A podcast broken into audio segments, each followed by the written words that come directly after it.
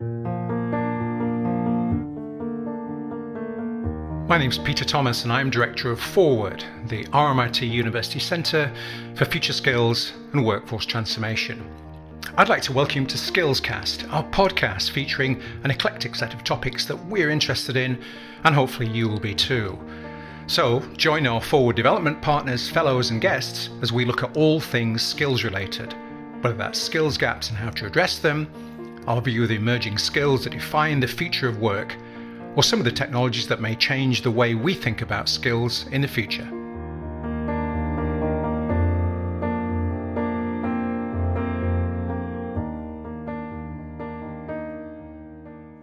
My name is Peter Thomas, and I'm director at Forward, the Centre for Future Skills and Workforce Transformation at RMIT University. And I'm here with Josie Gibson, who's co founder at the Catalyst Network, which is a membership community of accomplished individuals who apply breakthrough thinking to complex business and community issues. Hello, Josie. How are you? Very well. Thank you, Peter. All right. Based on that brief um, description of you, tell me a bit more about yourself and what you do.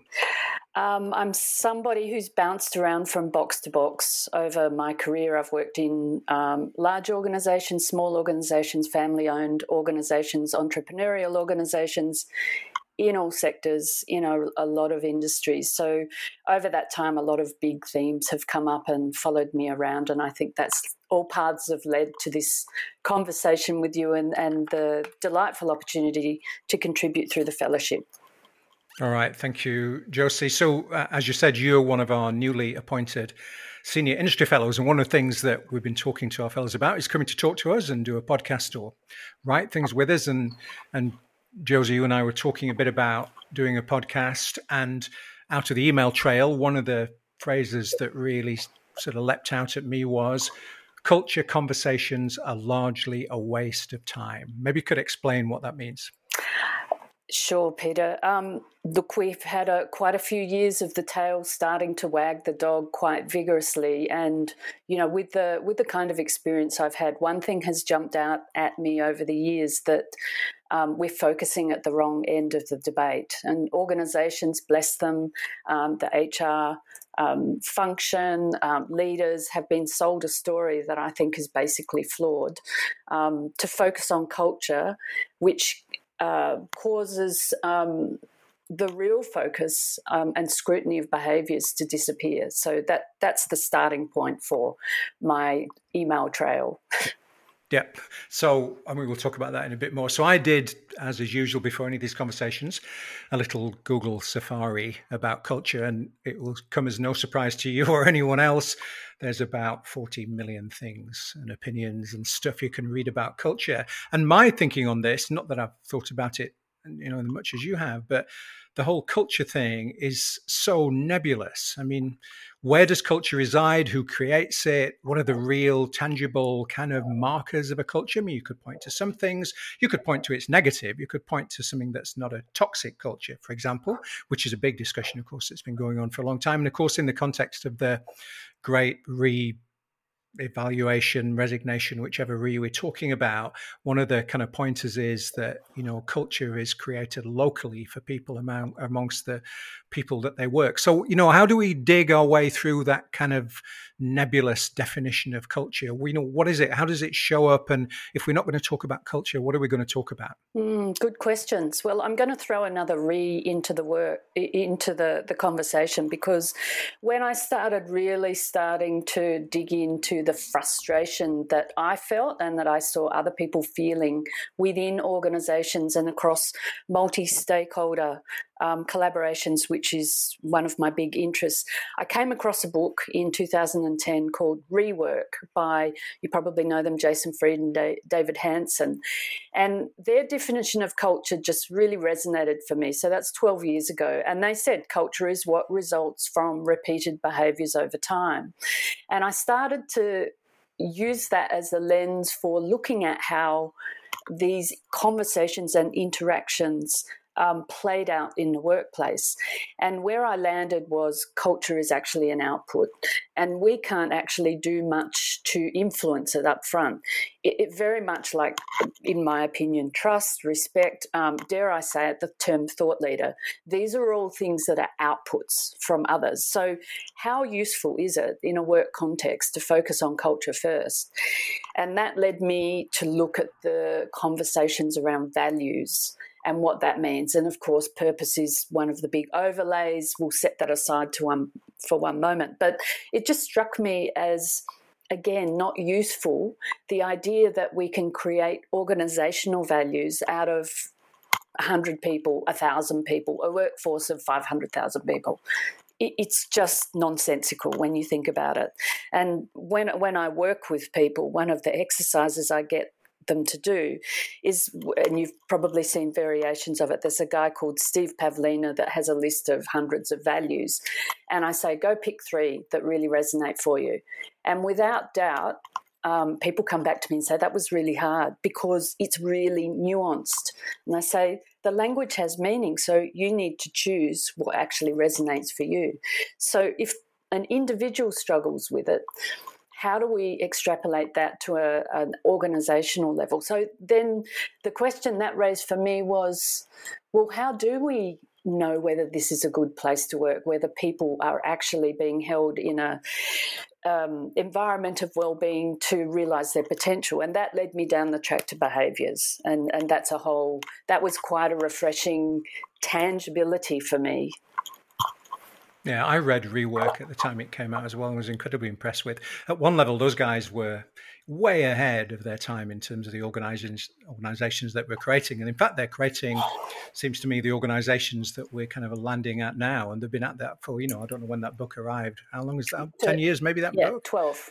Yeah, that's right. You know, quite a while ago. I mean, I think they were very foresighted. So, I mean, I think you're right about the the sort of culture thing. You know, what what we often see is the expression of culture at that kind of broad organizational level, but yet the day-to-day work of everyone is the day-to-day work of everyone. It's very rarely about a mission statement. It's about the work that you do every day. So what the so in our email discussion, you a few things, another few things leapt out at me, was that if you're not going to do the culture thing, what are you going to do instead? And one of the phrases that came up was this: you said a loosely held yet compelling vision or nested set of visions, which is something that resonates with me, our little group here at RMIT Forward. We have a ways of working statement that we wrote at the beginning. It was a collaborative thing. And we tried to anchor it in day to day behaviors, but also around a vision of what we wanted to be achieving every day when we came into work. And that it was more just about more than just about work it's about being is one of the phrases we mm. use. It's not just a way of working it's a way of being. So what does what does a loosely held yet compelling vision look like for you josie um, well, look, I have to defer to the many great minds that have come before me, and you know, I had the I had the great fortune to spend some time with um, Peter Senge, the author of um, the Fifth Discipline, and again, I still come back to that that vision that he um, outlined on how to hold a vision, that the rubber band that you know is you, the creative tension that is part of holding something that is very fuzzy around the edges, um, and where I've landed over the years is um, that is the guide for adaptive behaviours. Um, a vision like that, not not an execution plan. And I think there's a, a there's been a dangerous, com, uh, you know, um, confusion um, within organisations about, about where they sit. And so, re- remember in, in Peter's example with the rubber band that he said when things get a bit hard, when the context changes, what often happens in organisations is that we pull the vision back to release the ten- tension instead of holding the tension and bringing the organisation or the group along with that. I don't think we've been very skilled, or at least, at least I haven't seen very many examples of leaders with the, the courage to kind of hold the ground in that, that very volatility and allow the creative tension to do the work of vision for them. If that makes sense.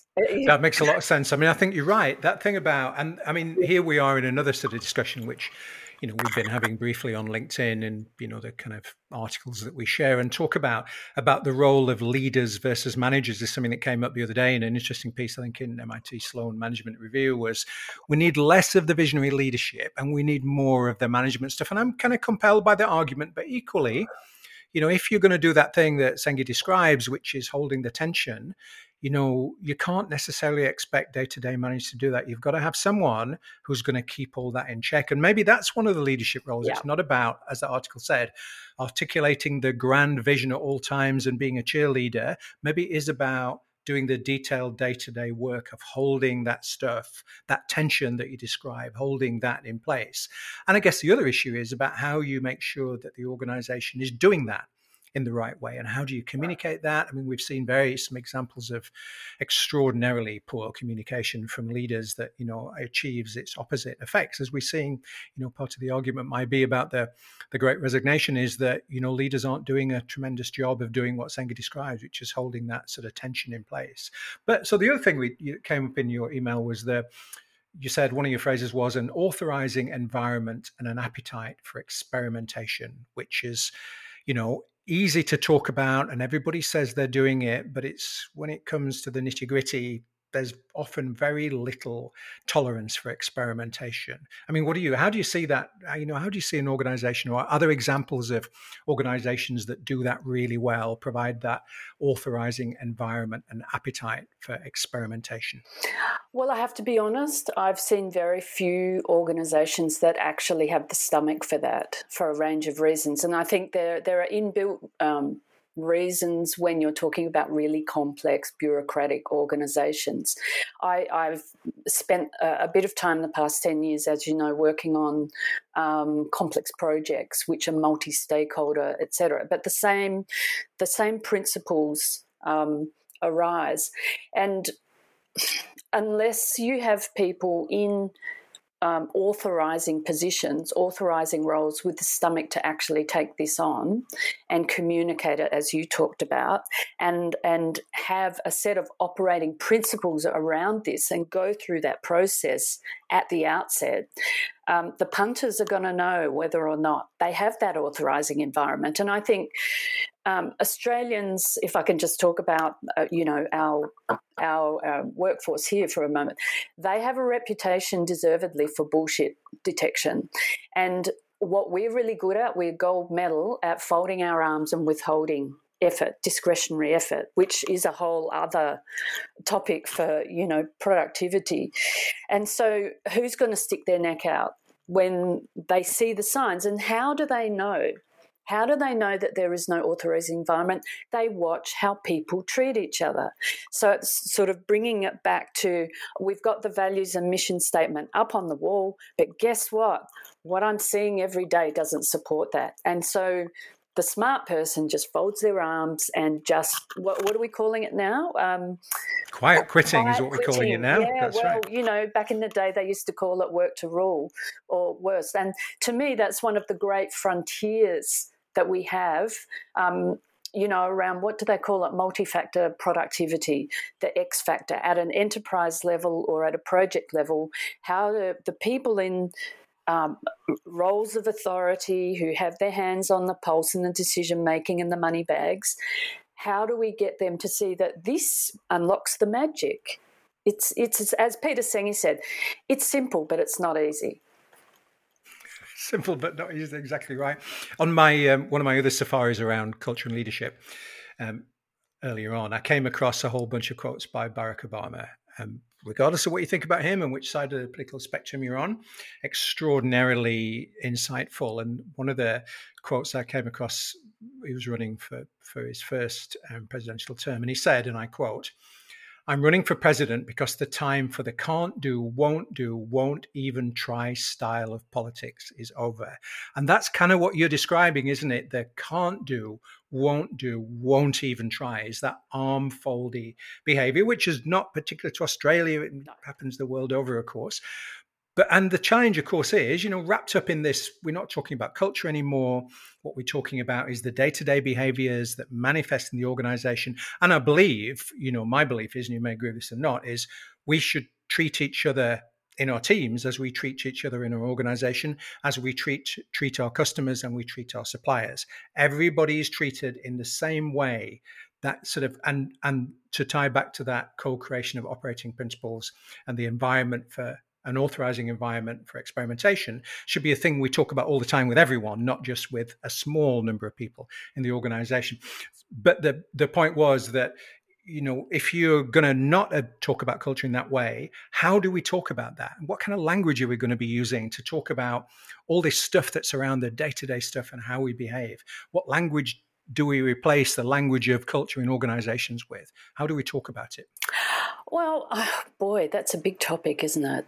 I mean, I had this conversation with someone on the weekend who is building a business around problem solving and and I have a fundamental issue with that um, because I don't think it presses the buttons for most people. You're going to get um, happy problem solvers coming out of their burrows in droves um, to play around with problems, and I think you know. Um, appreciative in- inquiry language about possibilities is where we are right now. And, um, you know, I have a simple definition of, of leadership um, that is outside any positional authority, which is uh, mobilizing others around a common objective.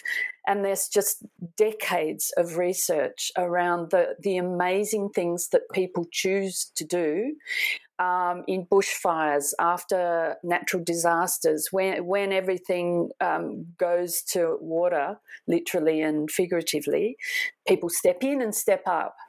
And then they might choose to step back. Um, and what's been my experience is that we um, then in organizations, and I'm one of those people that I, I've dodged that kind of hand that reaches in that says, we want to promote you out into X because you've demonstrated this ability to adapt, to lead. I'm not interested in that kind of. I'm interested in where I can actually have impact and you know that's led me in a different path but i see this playing out in the projects that i'm on i see this playing out in organizations all the time we mm. don't provide the runway for people to just turn up and get to work and yes in you know and this leads to another back to the vision and i think a strategy is is um, quintessentially a creative process developing and co developing a strategy that is adaptive and embraced by people. It's not a plan. You know, yes, that comes later, but this first part, this front end part, is where we've fundamentally fallen over. We haven't invested in that and we've invested in the back end. Hmm. Well, there's a Margaret Mead quote that appears on every Etsy poster you can ever imagine, which is never doubt a small group of thoughtful, committed individuals can change the world. In fact, it's the only thing that ever has. And that's what you're speaking to, isn't it? Is that small group of thoughtful, committed individuals. And the challenge is to create those people and how you do that. And I guess to back to the top of the conversation, culture conversations don't necessarily do that. And they're largely a waste of time, which is where we started. Absolutely. All right, we've been talking for 15 minutes or so. Um, thank you very much, Josie. Um, we could talk about this for hours, and no doubt we will in the future, but thank you so much, Josie Gibson, who's co founder at the Catalyst Network. Thanks very much, Peter. A pleasure.